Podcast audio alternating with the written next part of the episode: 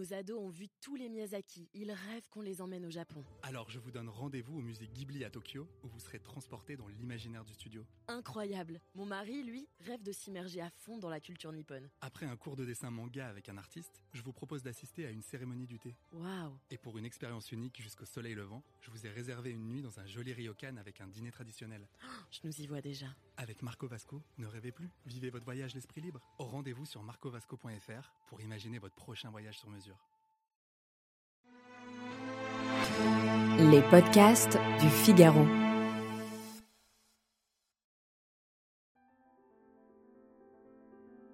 Ma mère danse sur un lac de glace, enlacée par une épaisse forêt noire. Seule, elle glisse sur des eaux immobiles, les bras en croix et la poitrine offerte à un ciel nu, sans relief ni nuage. Depuis le rivage, je la regarde triompher de ce paysage morte, de ce qui en dessous gronde. Le sol, bien que gelé, est trop mince. Belle imprudente, ma mère avance pourtant. J'entends l'immonde bruit de la glace qui rompt, un râle lointain, le bruit du fer qui grince et menace d'exploser.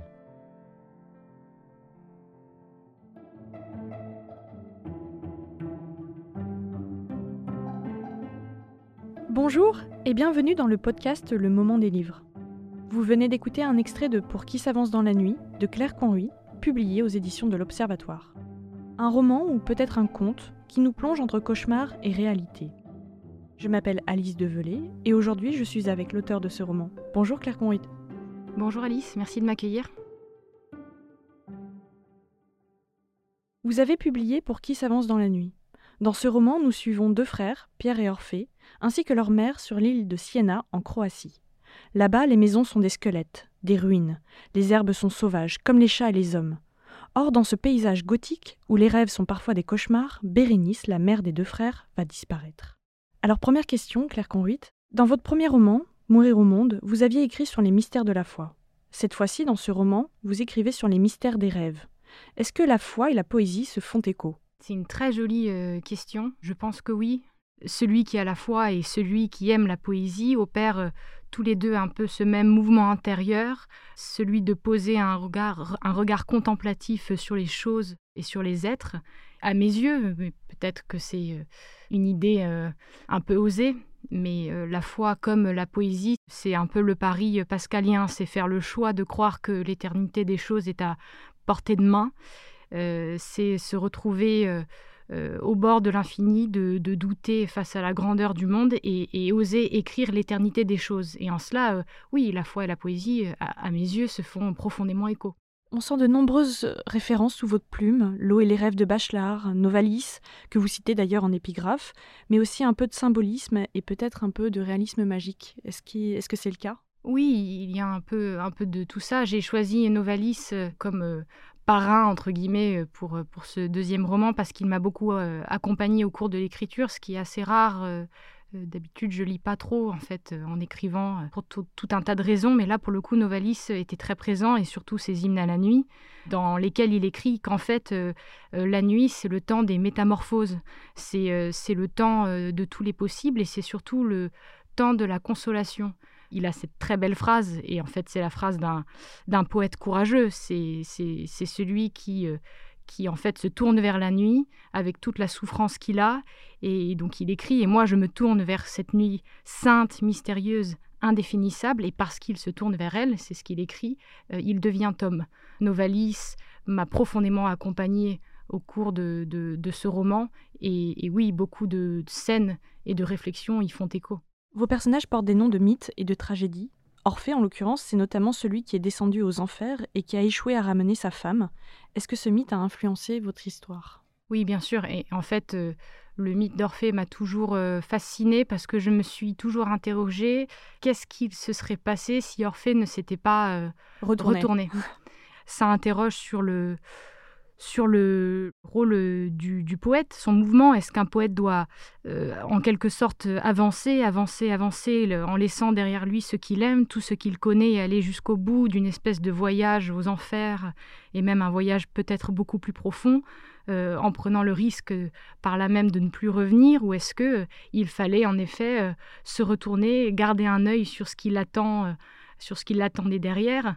je, pense, mais ça c'est une réponse très personnelle, je pense que peut-être que le, le poète est celui qui doit avancer, qui ne doit pas être tenté de se retourner et avancer donc jusqu'aux confins de, sa raison en, abandonnant tout ce qu'il a. Qui, ce serait un peu la condition pour écrire, s'il est possible de revenir d'un tel voyage, mais peut-être avancer sans se retourner, est-ce la condition euh, euh, pour écrire les choses dans ce qu'elles ont de plus euh, originel en quelque sorte Et vous, pour écrire ce roman? J'ai fait le choix de, de m'avancer dans la nuit.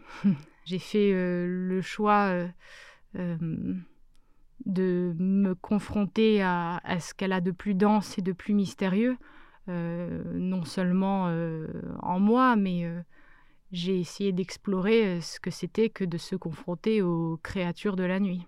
Et d'ailleurs, la nuit est très présente dans ce livre, vous lui donnez aussi une place dans votre titre. Est-ce que la nuit est un temps favorable à l'écriture? Bah, J'ai découvert que oui, parce que j'avais euh, plutôt pour habitude euh, la préférence d'écrire le matin. Et en fait, par contrainte de, de, calendrier ou d'agenda, pour des raisons bon, voilà, du quotidien, j'ai finalement écrit la nuit. Et c'est vrai qu'il y, a un, il y a un basculement qui arrive la nuit. La nuit, il est un peu... Euh, il est impossible de tricher. La nuit met à nu. Il y a une confrontation de soi à soi euh, qu'il n'y a pas le jour où l'on peut un peu euh, paradoxalement se cacher dans la lumière.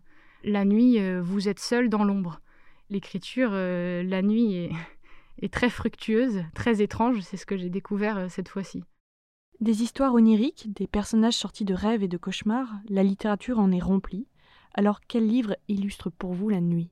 Celui qui me vient euh, naturellement à l'esprit est, aussi euh, un livre qui, je pense, est sans doute celui qui me fait le plus peur dans la littérature française, c'est Le voyage de Céline, euh, où, il y a la nuit sous toutes ses formes, parce que tout à l'heure on parlait de la nuit de façon un peu chronologique, mais chez Céline c'est la nuit de l'âme, c'est la nuit de l'horreur, c'est, la nuit de, l'amour, c'est la nuit euh, existentielle, c'est précisément ça qui le peint euh, Céline. C'est, c'est d'ailleurs lui qui dit que nos existences sont des, espèces de voyages dans la nuit, et pourquoi est-ce qu'on choisit la nuit pour voyager? Parce que selon lui il s'y trouverait un passage vers le ciel, et je trouve que l'idée est très belle et, c'est sans doute est-ce pour ça que c'est le livre qui illustrerait euh, à mes yeux la nuit le, le plus complètement euh, possible.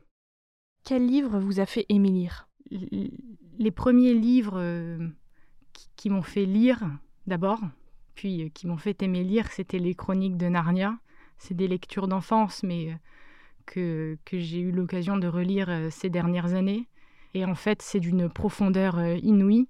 Le pari pascalien dont on parlait euh, tout à l'heure, il est tout à fait mis à l'honneur. Le doute de celui qui croit, euh, de celui qui espère, c'est de l'imagination à l'état pur avec de grandes idées derrière. Quel est votre livre de chevet? En ce moment, c'est Aragon. Aragon que je redécouvre grâce à un ami, d'ailleurs aussi à travers la voix de Jean Ferrat. Aragon, c'est le poète complet. C'est le poète violent, le, poète passionné, le poète délicat. Et je pense que c'est le poète lyrique euh, par excellence. Donc c'est ça, mon livre de, chevet en ce moment. Quel livre vous a fait pleurer? Le livre qui m'a fait pleurer, euh, là j'étais adolescente, c'était Le Lys dans la vallée de Balzac, plus particulièrement la, lettre que, euh, que Madame de Morsauf euh, écrit à, Félix. Bon, ça c'est pour les plus romantiques de, nos auditeurs qui aimeront cette espèce de lettre d'amour et, le, déchirement d'une femme. Quel livre vous a fait rire? Le livre qui m'a fait rire et d'ailleurs aussi pleurer, c'était en attendant euh, Bojangles de, de Bourdeau. C'est un magnifique livre. Euh, sur la maladie, sur euh, la fantaisie du, du, quotidien, sur euh, les liens, là encore, entre le fils et la mère. Et euh, je pense que, que ça faisait longtemps que je ne m'étais pas autant à la fois esclaffée et, à la fois fondue en larmes devant tant de, de délicatesse dans l'écriture. Quel livre vous a mis en colère? Le livre qui m'a mise en colère, et peut-être que c'est parce que je ne l'ai pas très bien compris, c'était un livre qu'on avait au programme quand j'étais au lycée, c'est Zazie dans le métro de Queneau que j'ai trouvé, euh, euh, j'ose un peu dire euh, profondément médiocre, pas drôle du tout, alors que c'était la promesse du, professeur, ouais. ou du livre. je, je, je, n'aime vraiment, enfin, je déteste profondément ce livre. Quel livre aimez-vous offrir? Le livre que j'aime offrir et qui à chaque fois fait l'unanimité, c'est Le Maître des illusions de Donna Tartt, grande auteure américaine. Vous pouvez soit offrir Le Maître des illusions, soit, soit Le Chardonneret, l'un des deux comme vous voulez, mais c'est des livres romanesques américains comme, comme on adore en lire. Je rappelle que vous êtes l'auteur de Pour qui s'avance dans la nuit, publié aux éditions de l'Observatoire. Merci Claire Conrit. Merci.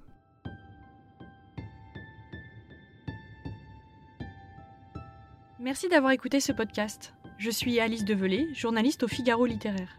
Vous pouvez retrouver le moment des livres sur Figaro Radio, le site du Figaro et sur toutes les plateformes d'écoute. À bientôt!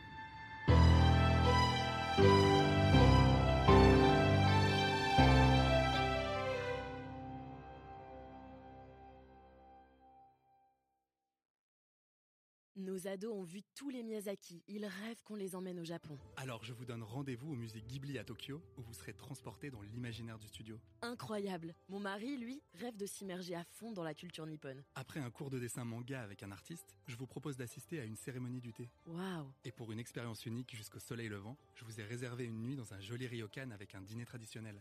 Je nous y vois déjà. Avec Marco Vasco, ne rêvez plus, vivez votre voyage l'esprit libre. Au rendez-vous sur marcovasco.fr pour imaginer votre prochain voyage sur mesure.